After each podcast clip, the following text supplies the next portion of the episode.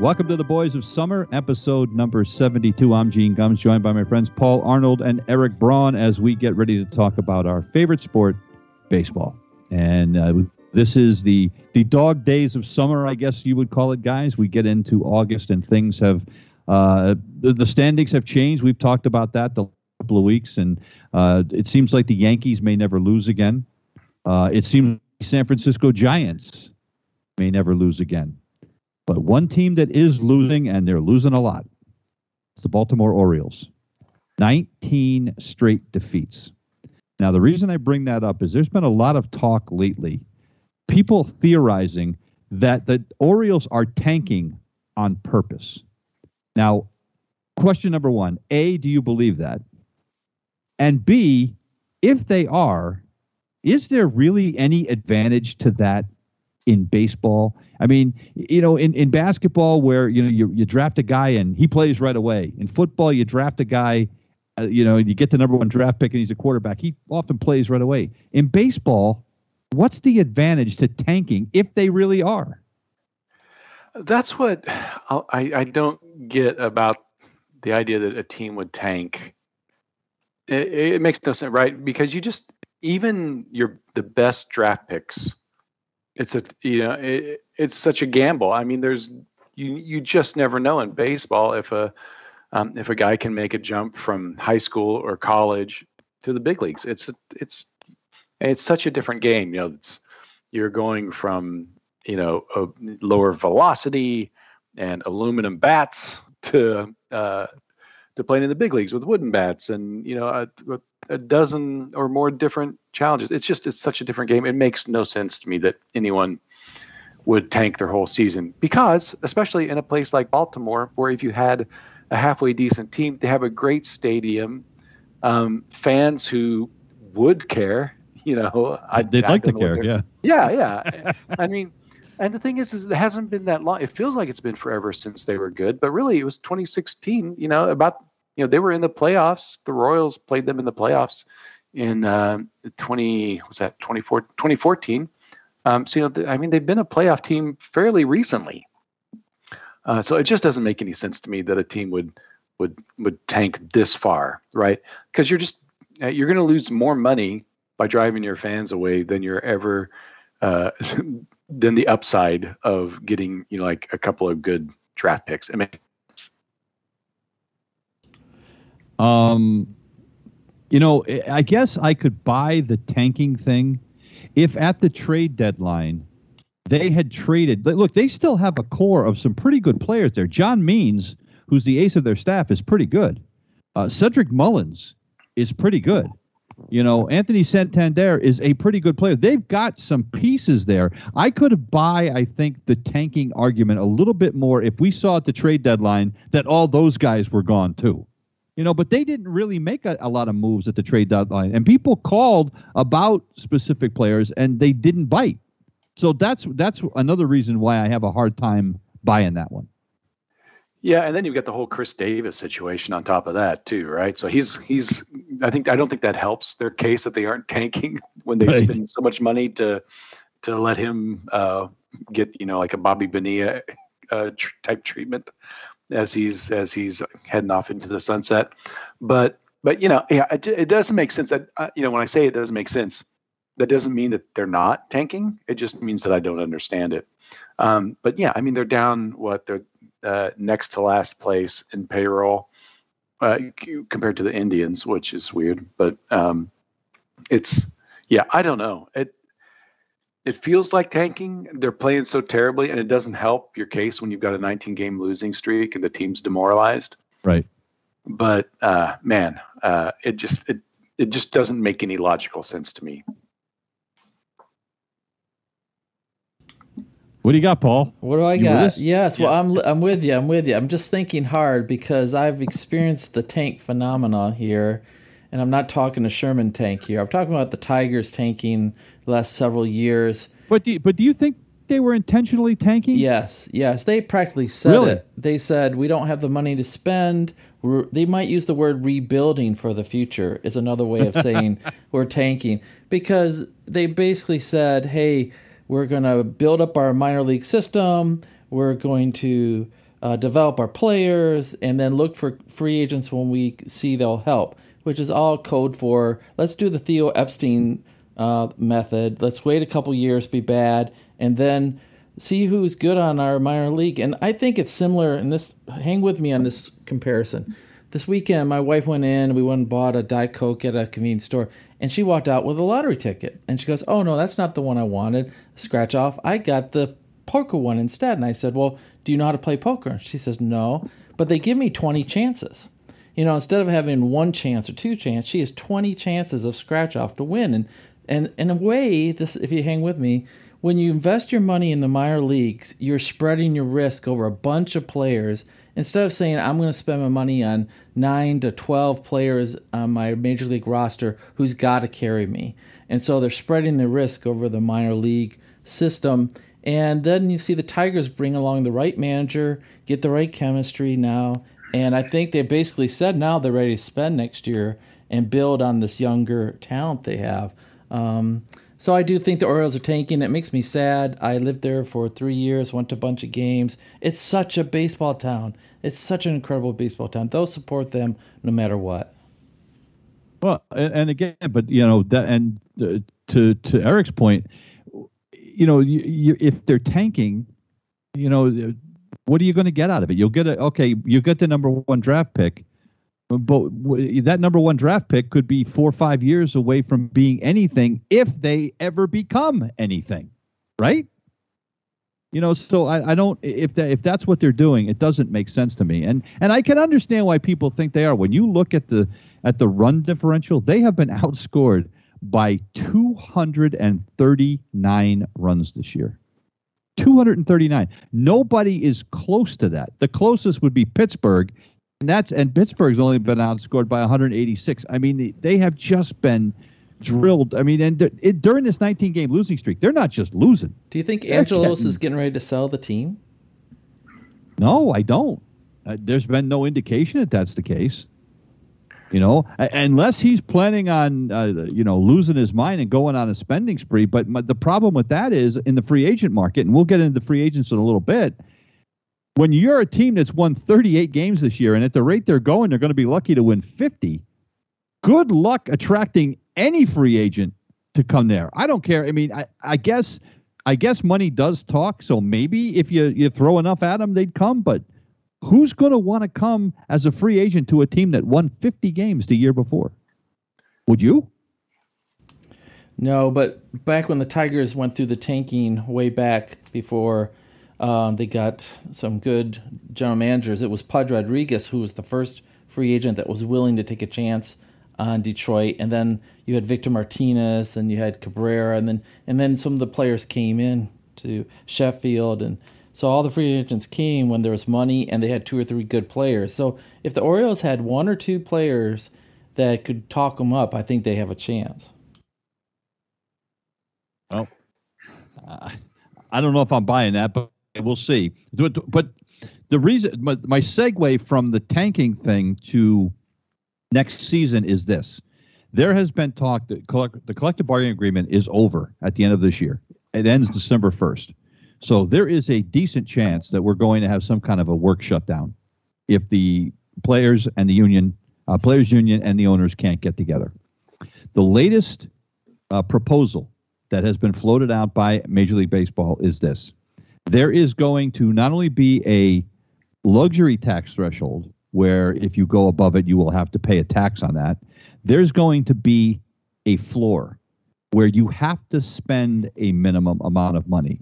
You won't see teams that have, you know, payrolls under one hundred million dollars. They will be required to have at least a one hundred million dollars payroll. The idea is to, to try to get the, the balance between the teams um, uh, a little more even. And the luxury tax threshold, which right now is two hundred ten million dollars, will be lowered to one hundred eighty million dollars. Now, if they're going to do that, it tells me two things. I, I mean, I get the idea they want to even it out, but it's telling me that salaries are going to go down, not up, right? Because if they're lowering the luxury tax threshold where you got to pay a tax on everything over one hundred eighty instead of over two hundred ten, well, you know teams are going to try to stay under that one hundred eighty. sure, there's a few teams that are going to have to come up, but I don't. I think there's far more that will have to come down than have to go up, don't you? Yeah, I think um, you're. It, gosh, it kind of depends, right? You know, I'm looking. There's quite a few teams under one hundred million. I mean, uh, there's gosh, yeah, there's ten teams under uh, under one hundred million now.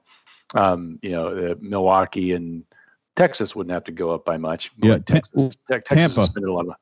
Isn't Tampa under one hundred? Oh yeah, they're seventy. Yeah, and and they have seventy-eight wins, the second most in Major League Baseball. That's right. You know, and that's where that whole thing kind of gets shot in the foot, right?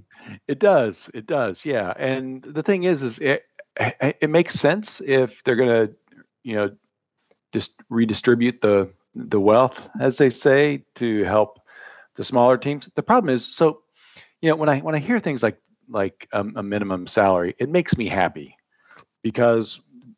You know, the Royals, not not now, I don't know how wealthy our, our current owner is, but, you know, we were owned by David Glass for a very long time. And David Glass, you know, was uh, a Walmart billionaire who wouldn't spend, you know, enough to have us be competitive. I mean, a lot of times these salaries, you know, we talk about small markets versus big markets, but a lot of times it's how rich your owner is. It just so happens that Los Angeles and New York always have very rich owners, but you know, um, you know, Saint Louis, you know, that's not uh, a huge metropolis, and they always have a big salary and lots of, uh, you know, and lots of big contracts on their on their payroll, and, and there's there's lots of that. So you know, I think a guy like David Glass could have used a real uh, shot in the rear to. Uh, Uh, to spend a little more money. I think that um, I love the top part of that where they lower it from two ten to one hundred eighty. I don't like the minimum, the one hundred million, because there's so many different teams with different financial uh, situations, and to force them to pay one hundred million, I don't think is a good option. And then all said and done, will this really stop the Dodgers from spending more? It's like if you're You got billions and billions of dollars to draw from. Does that really matter? Like this year, the Dodgers keep on spending and spending.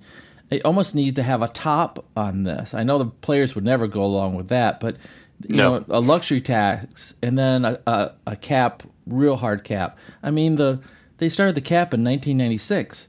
I mean, before nineteen ninety-six, it was sort of a gentleman's agreement on how much they were paying, and then right. the union broke that up. So um, that's the way I feel. Yeah, well, what what some people call a gentleman's agreement, other people call collusion. Collusion. yeah, yeah there, was, there was a, they got a little trouble for that. But, yeah, a but, bit. but yeah, you'll never see the players' union go for a hard cap, though. No you know, way. But, why? But why would are, they? But the N F L does it. The N B A yeah. does it. You know, the problem is, is the players' union in Major League Baseball has become so powerful. Uh, we would lose an entire season, I think. If if they wanted to draw a line in the sand, M L B, and said we're going to have a hard cap, we'd lose an entire season, guaranteed. Um, so I, I don't know, you know. And here's the other piece of that. And Paul, I know you said you you know um, the idea of of of of the minimum and everybody having different financial circumstances, but if Frank and and I don't mean to sound harsh, but I'm going to be harsh. If you can't afford the price of admission, get the hell out. If you own the Pittsburgh Pirates and you can't afford to spend money to be competitive, get out. Just like the owners of the Kansas City Royals needed to get out. Or get a partner. If, or, or something. You know, but if you can't be competitive, and I know the the problem with this is, is that Tampa flies in the face of all this. They blow it all up. And they were like, yeah, well, screw you. We can do whatever we want. We got seventy-eight wins and we're spending seventy-eight million dollars. You know, so that's a problem. But, you know, the other part of this is, let's say they say it's okay, you got to spend one hundred million bucks. So Tampa likes what the, they like the way they do things, right? Well, if they said, if somebody said to them, okay, you have to spend one hundred million bucks, you know what they could do? They could give an above market deal to one player. They could give a Chris Davis deal to somebody just to get them to one hundred million. It doesn't mean that they're going to spread that money out over their entire roster to get it up to one hundred million. They could just spend money on one player just to get to one hundred million and then still do what they're doing with everybody else, right? So it doesn't necessarily solve the problem. Don't they you could think artif- They yeah. get artificially rich. Don't you think the owners are floating this now, so there's plenty of discussion before the bargaining begins? Oh, no question. Yep. No question. You know, and and, and I think that they, they kind of put their toe in the water. And what they're hoping, I think, is is by bringing this up, the players' union won't completely lose their minds, and they'll say, well, okay, let's let's see if we can work with this. And, and they're hoping for some negotiation here.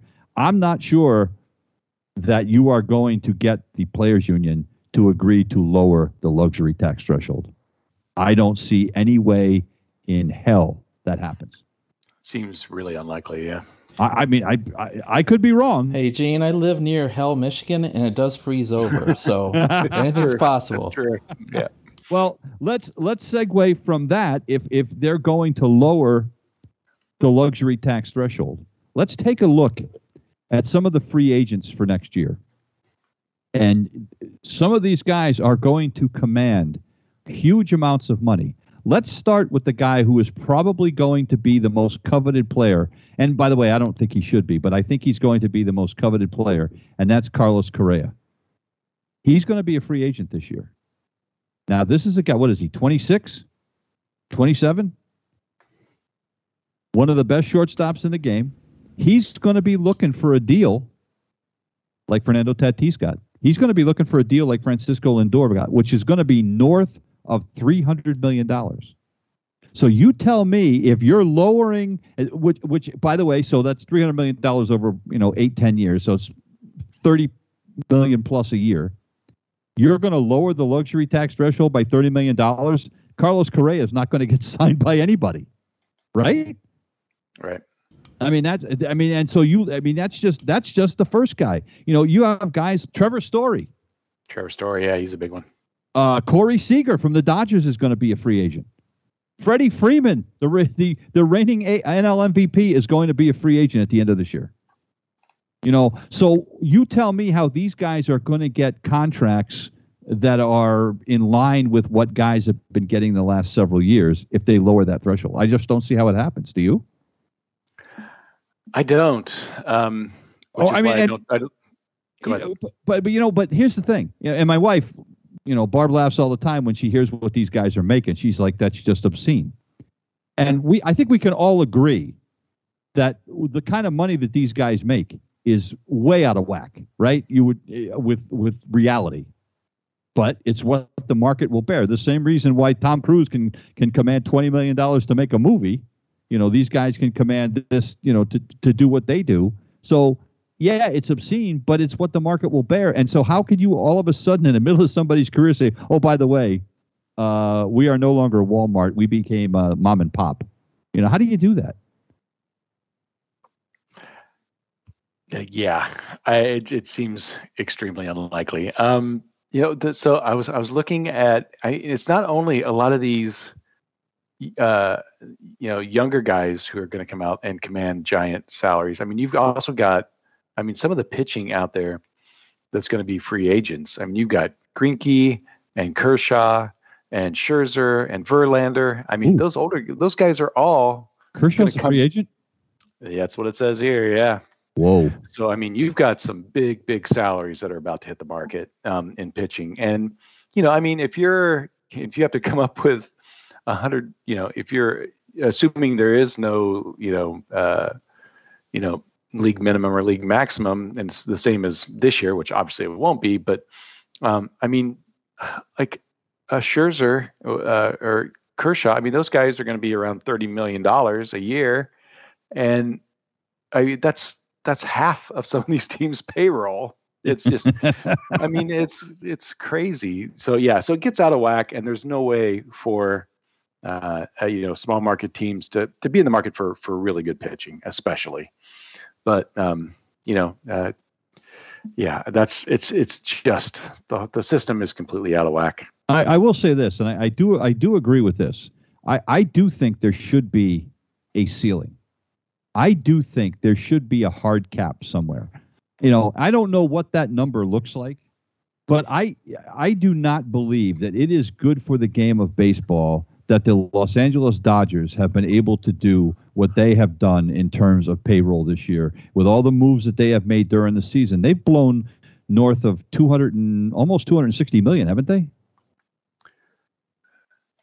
I think, I mean, they're, they are at two sixty-seven. Yeah. I mean, that's obscene. It's insane. Yeah. Yeah. I mean, so I don't know what that number looks like. Maybe it should be two fifty. Maybe it should be two forty. But at some point, there's got to be the grown-ups in the room somewhere have to to, st- to set some limits for the kids, don't they? Well, they should. Um, but, you know, uh, these you know these guys are that own the teams are also really, really wealthy and giant egos. And you've got giant egos on the other side of the table. And uh, I think it becomes really hard to to rationalize with any any of these people who all have a skewed perspective on on what their worth is. All right, so you know, it's turn to jump in on this. Um, I would love to see, just let me talk as a fan for a little bit. Uh, free agents, I mean, every year you hope your team gets better, but once in a while I get sort of sentimental and like to see players play at a certain team, right? There's certain players mm-hmm. you associate. Like Freddie Freeman, I think it'd be a crying shame if he le- left Atlanta, and I think he's going to stay there. He's such a class guy, uh, loves playing there, and you need somebody really steady Eddie in the infield. And I think that's why Bleacher Report has the top four or five, top five guys in the free agents all being infielders, because they play every day. They do so much for your team. Um, I've told you before, I think Trevor Story is overrated because he's playing in Colorado. I think Corey Seager is the real deal, and I think it would be so sweet if the Tigers picked him up. I mean, I'll just be a homer here for a little bit. And L A, they can afford another shortstop. Um, well, they have one. They have Trey Turner. There you go. So, hey, they're not going to miss him. Just send him my way. But, um, I mean, it makes me think back, you know, was there any player that when you were growing up, they played for your team, or when you're older and then they left as a free agent and you like, cursed them? Why did they leave our team? They were so good a team. I remember Johnny Damon left the Red Sox for mm-hmm. the evil empire, and that wasn't taken very easily. Well, the, the, uh, Wade Boggs did the same thing. I would just like to point out, first of all, that Johnny Damon left the Royals. Royals first, that's right. He did. He came oh, up through the Royals. Yes. That's a good point. And then went to and then went to the A's, and then the Red Sox, and then the Yankees. Yeah, I you know. Not that I'm bitter. No, uh, never. I'll tell you, but the biggest the biggest crushing blow for me, I think, that I can remember, and I was in college when it happened, was when Carlton Fisk left the Red Sox and went to the White Sox. Mm. I was despondent. I mean, I just, I mean, I just was like, it, it to me, it was close to if what it was pretty close to a, as if Karl Yastrzemski had been had left the Red Sox. You know what I mean? It was just he was such a big part of that team. Um, you know, when I was in high school, and to see him go, you know, he and Freddie Lynn, I think, were the two that I took the hardest uh, when I was when I was a young man back in the old days.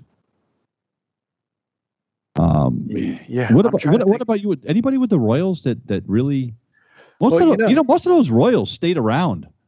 Yeah. So Ewing Kaufman, the owner back back then, was famous for signing players to uh, lifetime contracts. Um, he was one of the first people to really do that, and so you had a lot of guys who stayed for for a really really long time. Um, you know, I think was it Splittorff that ended up going to the Cardinals. Or, or maybe it's Quisenberry. Um, I can't remember. Yeah, uh, there were there were a few players that left, but they were all sort of at the end of their career. At the end of their career, yeah, yeah, and so it was just kind of like a. I remember you know, John was, Mayberry. John Mayberry went somewhere towards the end of his career. I remember him? Yeah, uh, yeah. I can't remember where he went. I think he, I think he ended up on the Yankees. Oh, really? No. Yeah, I think so I'm too. Surprised, I'm surprised that didn't. I'm surprised that didn't burn into my memory. um, yeah. Yeah, the Kirk Gibson leaving was really brutal Ooh. for us in Detroit yeah, land. Uh, uh, Paul Splittorff never left Kansas City. Yeah, I, I knew it wasn't Splittorff. It was Quisenberry. Yeah. yeah. yeah. Quisenberry pitched in, in, in Saint Louis? I believe that's right. Let me see. I do not remember that. Yeah, nineteen eighty-nine. Looks oh, like wow. Kansas. And the Giants in ninety. So... Cardinals eighty-nine, Giants ninety. So, you know, yeah, it's just kind of the end of his career. I never remember him anywhere but in Kansas City. But yeah, no, yeah. I think Fisk and Lynn are the two that I think that, that stand out for me. And I, I, you know, and I can imagine Kirk Gibson was a was a tough one uh, for you guys in Detroit as well. Um, all right, so let me ask you: of the guys that are free agents, who do you think? I mean, you've you've already said, Paul, you think Freeman stays in Atlanta. Yeah. You now you're in Houston, Eric. You just went. Matter of fact, mm-hmm. you went you went to a Astros game last night, night before we taped this. Yeah. Uh, what do you think the odds are that he stays in Houston? Um, I'm sorry. Which which player? Correa. Correa. Um. So they've got they've got a lot of free agents. And sorry, I, I, I somehow missed that. Um. Uh, I think Correa is gone. Um, you do. Yeah, I think I think he's going to go. I, I I I have no idea where. I think I think he's going to go. Um. Wow. I think there might be a little bit of rebuilding. Not obviously not like a full rebuild, but yeah, I think I. I just think somebody's going to write Correa a big check, and Jim Crane's going to say, "You know what? We've got we've got some talent. I think we're going to be okay because they've got a deep bench already, and they've got they've they've got talent." Uh, and yeah, I that's that's my gut on that one. Um, yeah. But yeah, that's what I'm thinking. Uh, um, now, uh, to, to your point, um, Mister Arnold, about Trevor Story. I mean, there is no question. There is a big difference between home and away with Trevor Story. He hits, if for his career, uh, he has hit three oh three in Coors. Away from Coors, he's only hit two forty-three. Now, you know, that's uh, that's that's that's huge. So, if you're Trevor Story, mm-hmm.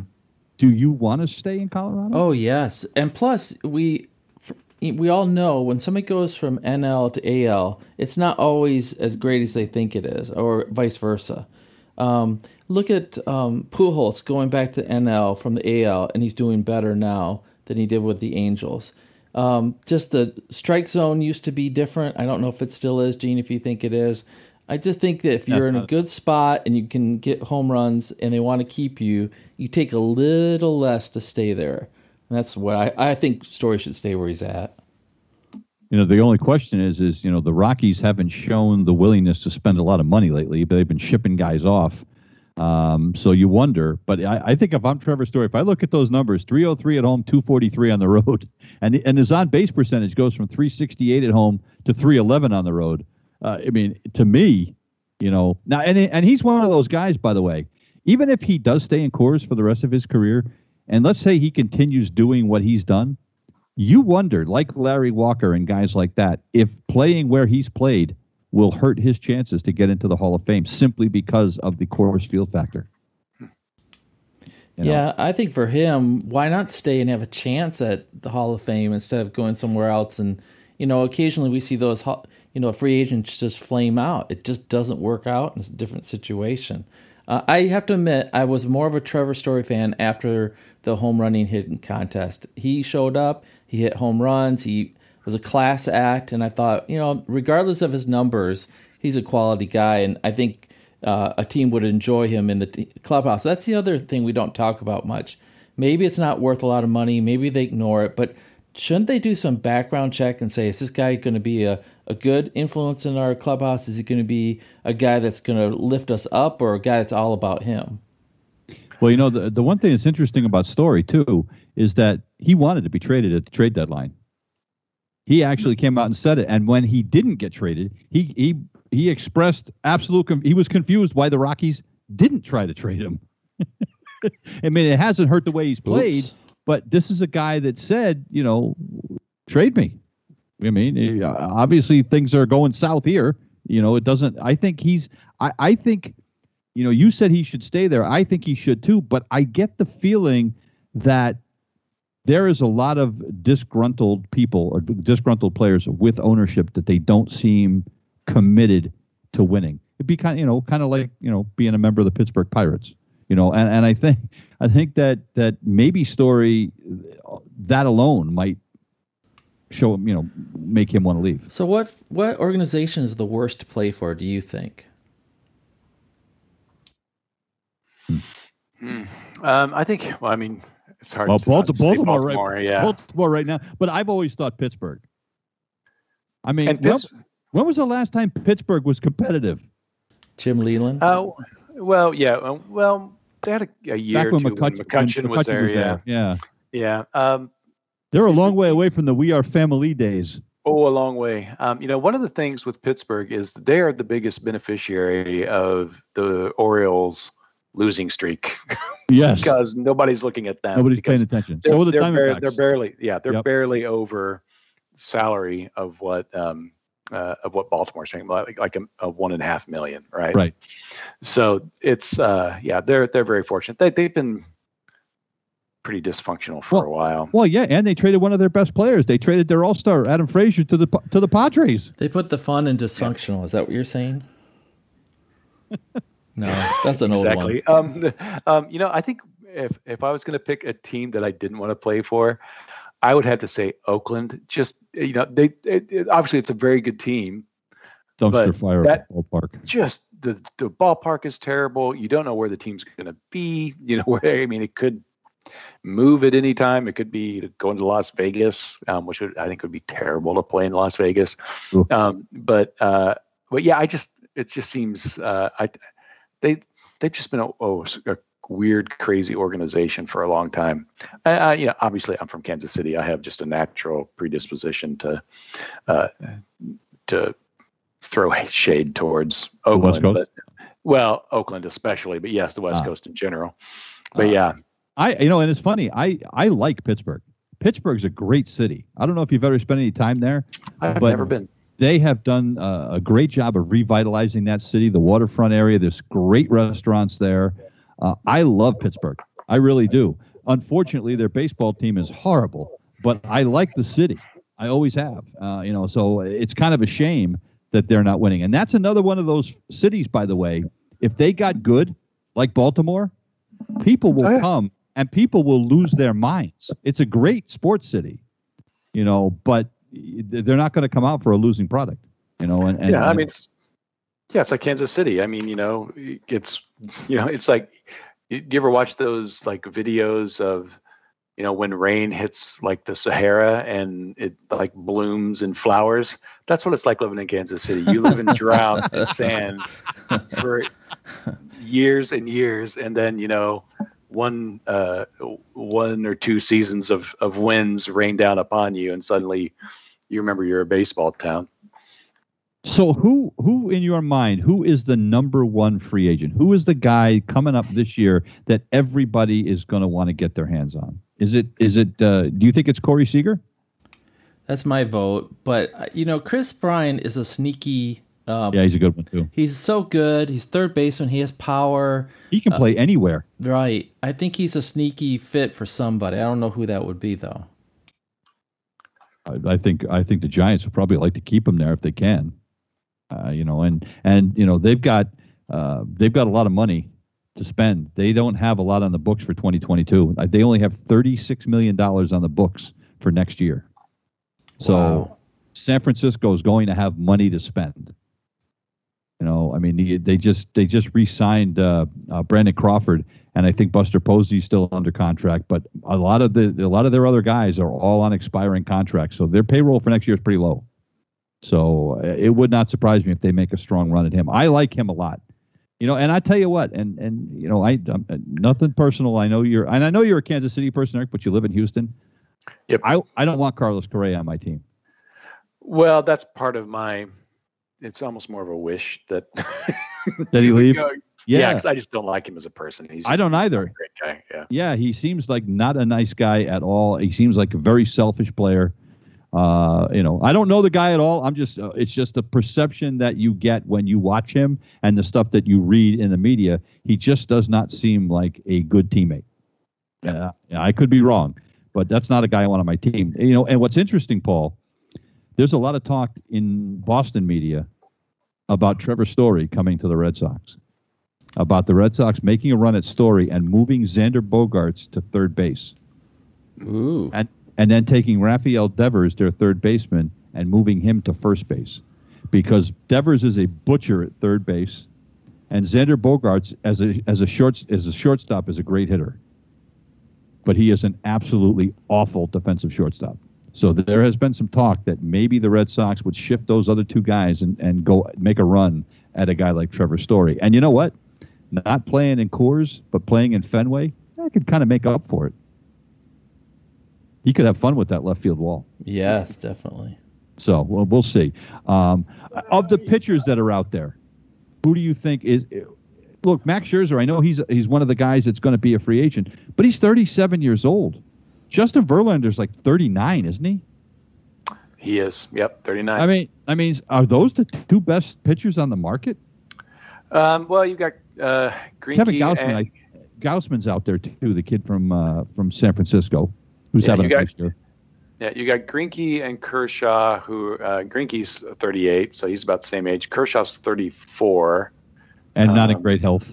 Right, yeah, he's been, you know, up and down. Um, so those are probably your best pitchers out there, and they're going to get big salaries, right? But there's not um, a, So there's not a lot of pitching out there is what you're telling me. It doesn't look like it. Well, you know who else is out there? Uh, Marcus Stroman's going to be a free agent this year. He's having That's a nice true. year. With, yep. He's having a pretty good year with the Mets. And I think Robbie Ray, uh, who pitches for Toronto, and I think Ray's got twelve wins this year. He's having a pretty good year. I think he's another guy that's a, that's going to be a free Would agent. Would you guys take a chance on Syndergaard?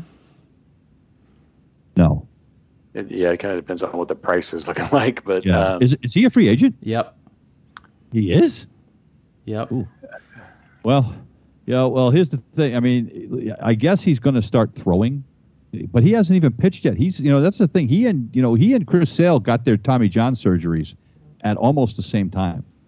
And Chris Sale's back on the mound and looking pretty damn good. And Noah Syndergaard hasn't pitched yet uh, and has had a couple of setbacks. I did not know he was a free agent. Yeah, you got Corey Kluber, too. Um, yeah, he didn't, go. yeah, he didn't count. He's like no, one hundred. Yankees. Yeah, he's one hundred. Yeah, he's also one hundred twelve. He's also one hundred twelve years old. Golly. Yeah. Yeah, he. You're right. Syndergaard, Syndergaard is a free agent. Yeah, he's only making nine point seven mil this year. You know the yeah. thing with the thing with Kluber. You know what? Would I take a chance on him? If I could get him for ten million bucks, yeah, I probably would. I probably would. And it's going to be interesting, I guess, to see what kind of contract he's going to command, considering he hasn't pitched since two thousand nineteen. That's that's you know that's fascinating. That's fascinating. I don't think the Mets are going to. If he shows any signs that he's going to be okay, I don't think the Mets will let him go. Steve Cohen, their new owner, has more money than than than he knows what to do with. Um, so I'd be surprised if they let him walk. But if I had a chance to get him on, on the Red Sox for ten million bucks a year, you bet, you bet. yeah, yeah, that seems like worth worth a gamble. Do you yeah. think Sale has returned to most of his previous form? Um, he does, the velocity's not completely back, but he's still he's throwing ninety-five, ninety-six, and what's been the best part is, is to see is that his slider's back, and that slider, the guys, I mean, he, that wipeout slider, guys can't hit it, and so he's been pretty impressive, with the exception of back-to-back home runs that he gave up in his first start back. He's been damn near unhittable. Um, so I wouldn't say he's back because he's still, you know, if he gets you five, you're happy, but. You know, you can see that it's baby steps, but he's close. He's close. And and I'll tell you what, if he keeps progressing like this and the Red Sox can somehow, please God, somehow hang on to an, a wild card spot, you know, and then they got to play the Yankees, how great would that be if it's Chris Sale and Garrett Cole in a wild card game? That'd be a lot of fun. So we'll see. All right, let's move on from there. What I want to talk about now, and we don't talk about women on this show an awful lot, but I want to talk about a young woman right now. And it's been a lot of fun to watch the Little League World Series. Uh, a young lady by the name of Elle Bruning. I don't know if you've seen her at all. She plays catcher um, for a team from Texas, as a matter of fact. That's right. Yep. And uh, she's hitting the baseball, had a couple of hits the other night. She's throwing people out, trying to steal. She, uh, she moves behind the plate incredibly well, uh, defensively blocking balls in the dirt, and Uh, it's it's been so much fun to watch. And if you remember, uh, what was her? Uh, Monet Davis, who pitched what? Uh, I don't know. How long ago was that? It was probably, what, seven, eight years ago? twenty fourteen. Wow, yeah. twenty fourteen. So, yeah, seven years ago when she pitched a shutout. It's been, uh, you know, I, I think she's. they said she's like the twentieth girl to ever play in the Little League yeah. World Series. Mm-hmm. Um, but the fact that she's a catcher, that is one tough little girl. Well, she's from Texas, West Texas at that. So, you know, they're they're pretty tough out there. Well, think of the girl who played last year in two thousand nineteen. Look, listen to this tough name. Her name was Maddie freaking Matty freaking, I would say Matty freaking good, probably, but uh, uh, but there, like you said, a little league dot org has a list of twenty young ladies who've played, and I think we're ready to see a girl play really well, not just show up, but to play well. And Monet Davis was the closest thing to that. Yep. But and it, you love at this age because they can, they can compete. They're right there. But the question is, can they keep on competing in the next five years against the guys when the um, the speed of the ball goes faster? Uh, I do have no doubt a, a girl or woman could play outfield or play infield or play defense. It's just hitting the ball I'm concerned about with most girls when they get older. Yeah, I mean, I, I you know, and as the, as the father of, of two girls, I mean, I've always told my girls, you can do whatever you want to do, right? But, um, you know, there are certain things I think that we have to be realistic about. I mean, uh, could a girl play Major League Baseball? I think I think defensively, absolutely. Yep, I agree. Um, but I'll tell you what, Paul. I don't know how much fast-pitch softball you've watched. The fact that those girls can hit that ball is amazing to me. Oh, that is true. The, you know, so, so fast. So, it's so quick at them, too. The I, distance is so short. You know, the thing is, is that the, the difference, though, it isn't necessarily that they couldn't make contact. It's the amount of power that they would be able to generate because there's just a difference in muscle mass between a woman and a man. It's not so much when kids are eleven and twelve years old, right? They're, they're still, uh, you know, they're still pretty close. But as they get bigger, I'm, I think the power, you know, the strength would become an issue more than anything. You know, I mean, look, Wade Boggs made a career out of hitting singles over the shortstop's head, right? And he yeah. just, yeah, I mean, you don't have to hit for power to be a good uh, major leaguer. I, th- I think it'll happen, and, and probably sooner than, than we yeah. think. In our lifetime? Yeah. I think yeah. so. Well, at least mine. Well, my, probably not my lifetime. I'm almost, I'm almost dead. Wow, so. wow, brutal. Uh, burn. Sorry, guys. Um, but you know, I think I think we're really starting to see a golden age of, of women in sports. Um, I mean, you guys know my, you know, uh, uh, you know, I have a, a strong preference towards endurance sports, and um, if you've never heard of Courtney DeWalter, um, nope. uh, so she, yeah, so you should look her up. She she, could kick, you're telling me she could kick my ass uh, and twice on Sundays. Um, so she won outright. She won outright by five. I think it was five hours. The Moab two hundred forty-two mile ultra marathon. So like, she, like beat guys. She beat all the men. She beat everyone, really? And won won by uh, a long, long ways. I, I I do believe it was like fifty minutes or something like that that she she beat. It was some ridiculous amount of time. Um, for over two hundred forty miles in the desert. Um, she's just tough as nails and just the nicest, um, most positive person you'd ever see. But she's, uh, uh, but, you know, I think you, and you're starting to see that more and more, you know, um, women are, are placing way higher, and especially in endurance events, because endurance events are as much about toughness as anything else. Right. right. So women, you know, tend to put us to shame on and that kind of thing. Um, so, you know, I, I think uh, you're just going to see as more of these opportunities and more of these women who are just out there crushing it, you know, get more attention. Um, you know, they're going to, they're going to end up in, uh, you know, in the clubhouse before too long. So do you think it's more of the social pressure? That's why girls haven't made it versus the physical capability to make it, or, Eric? Well, I think it's it starts in the little leagues, right? Um, you know, the, yeah, they're, they the girls play softball, or they're not allowed to play football, and all these other things. And now, uh, girls these days, you know, are they're in the Little League World Series, they're playing football. Um, you know, you you had this past year a uh, a woman who you know uh, played. You know, I guess she kicked, but she kicked, you know, yeah. yeah, but um, you know, she You're, played in college football. But well, so I think. Go ahead. And I just I just think that, you know, there's there's more opportunities, and as as opportunities in youth sports come along, that that's when you'll see, you know, as these um, you know young women blossom and, you know, uh, get the opportunity to play. A lot of from a lot of them, they just haven't had the opportunity, so we don't know. Yeah, I think I think that, that there will be some spots. I mean, I think it, there's no reason why, you know, like the the young lady that kicked, was it at, was it at Vanderbilt? I think it was. Yes. I think it was at Vanderbilt, yes. And she can, you know, I, I, there's no reason why a, a woman can't do that. I mean, I could see that. You know, she may not have as she's not may not be able to kick a fifty-five yard field goal, but she could certainly kick probably field goals within the forty yard range and kick extra points. And and there's no reason why they can't do that. You're never gonna. I, now I probably should say never, but I don't think you're ever going to see a woman lining up at outside linebacker, you know, for the New England Patriots. Um, you know, I don't think we're ever going to see that. I don't think you're ever going to see a woman play in the N B A. I really, I just don't. I, you know, and there are a lot of talented women's basketball players, but, and I, I've probably told this story before. There was, when the first women's professional basketball league got started, uh, there was a team in Connecticut. Their training camp was at uh, Western New England University in Springfield, Massachusetts, where I worked. I was uh, assistant athletic director there. And so their training camp was there, and they scrimmaged against our men's basketball team. This was a Division three non-scholarship men's basketball team. This Division three school beat this team of professional women by about fifty points.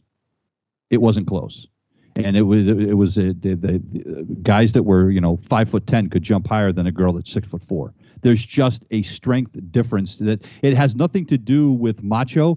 It has nothing to do with anything other than physiology, you know. So I think there are certain sports where they could pick their spots. I think there's certainly a chance, you know, to kick. There's certainly a chance in baseball. I, I, I wouldn't mind seeing it. I'm not sure it could happen, but uh, maybe you're right, Eric. Uh, but I think there are certain sports where you won't see that happen, you know. But and that's okay. I don't think there's anything wrong with that. I'm not sure it's like in this day and age, it's like we have to agree that everybody should be the same and everybody should have the same opportunity. I'm not sure that that's necessarily the case, but but I think there are spots where it could work, and and and where those spots are, I don't see anything wrong with it. Yeah, Monet Davis was so exciting because she was a pitcher, and if a woman's going to make M L B, it's going to be as a pitcher. Come in as a reliever with really good throwing stuff. seventy Throwing seventy-five, but it's junk stuff. I mean, if you throw enough junk or uh, off speed, it's not about velocity always, right? It's sometimes it's about just fooling the the uh, hitter, and so um, that's I guess that's my best well, thought. You you know what? You're right though, because Tim Wakefield closed for the Boston Red Sox for a little while. Knuckleball pitcher was their closer, right? For, that's for a couple of years. So you, you know what? So you, I mean, you do have a point. I mean, uh, talk about a change of pace, right? Now in this day and age where everybody's throwing one hundred miles an hour, you know, you bring somebody in that's throwing seventy-five. As long as they can locate, you might be all right. You know, I don't know, but we see a lot of position players coming in and throwing seventy-five, and they, they go out at about one hundred seventy-five. It, it so, doesn't work out very well. Yeah, so it would depend on. But but you're right. I mean, I guess if they could find, if they had the location, I suppose they could get away with it. Why not, right? But in the meantime, I think it's fun to watch what Ella Bruning's doing, and uh, I, as as a as a girl dad, I applaud the heck out of it. I think it's a lot of fun, and uh, uh, I just wanted to take a couple of minutes on our show to to uh, to wish her the best, and and, and you know, and to, to all the girls out there, you know what? If don't let anybody tell you you can't, right? I mean, you got to at least give it a shot, and if you want to try it, why not? I mean, this is a girl. She was playing softball, and she said, "You know what? Yeah. I don't want to play softball. I'm going to go play baseball with my brother." Why not? You know, and, and I, I think it's great. And I and I also think it's great that the Little League organization allows this to happen. You know, I mean, I think I think it's it's really good. And, and I think what's special about Ella Bruning is that she's a catcher. I just think that's cool as hell. Because that mean, you know what that means? She's got more guts than I do, because I would never be a catcher, ever. I was I always said I was too smart for that. Ooh, I was a catcher. What does that say about me? Ooh. On that note, ladies and gentlemen, that is going to do it here for episode number seventy-two. We'll be back in two weeks with another edition of the Boys of Summer. For Paul Arnold, Eric Braun, I'm Gene Gumbs. Thanks for joining us. We'll see you next time.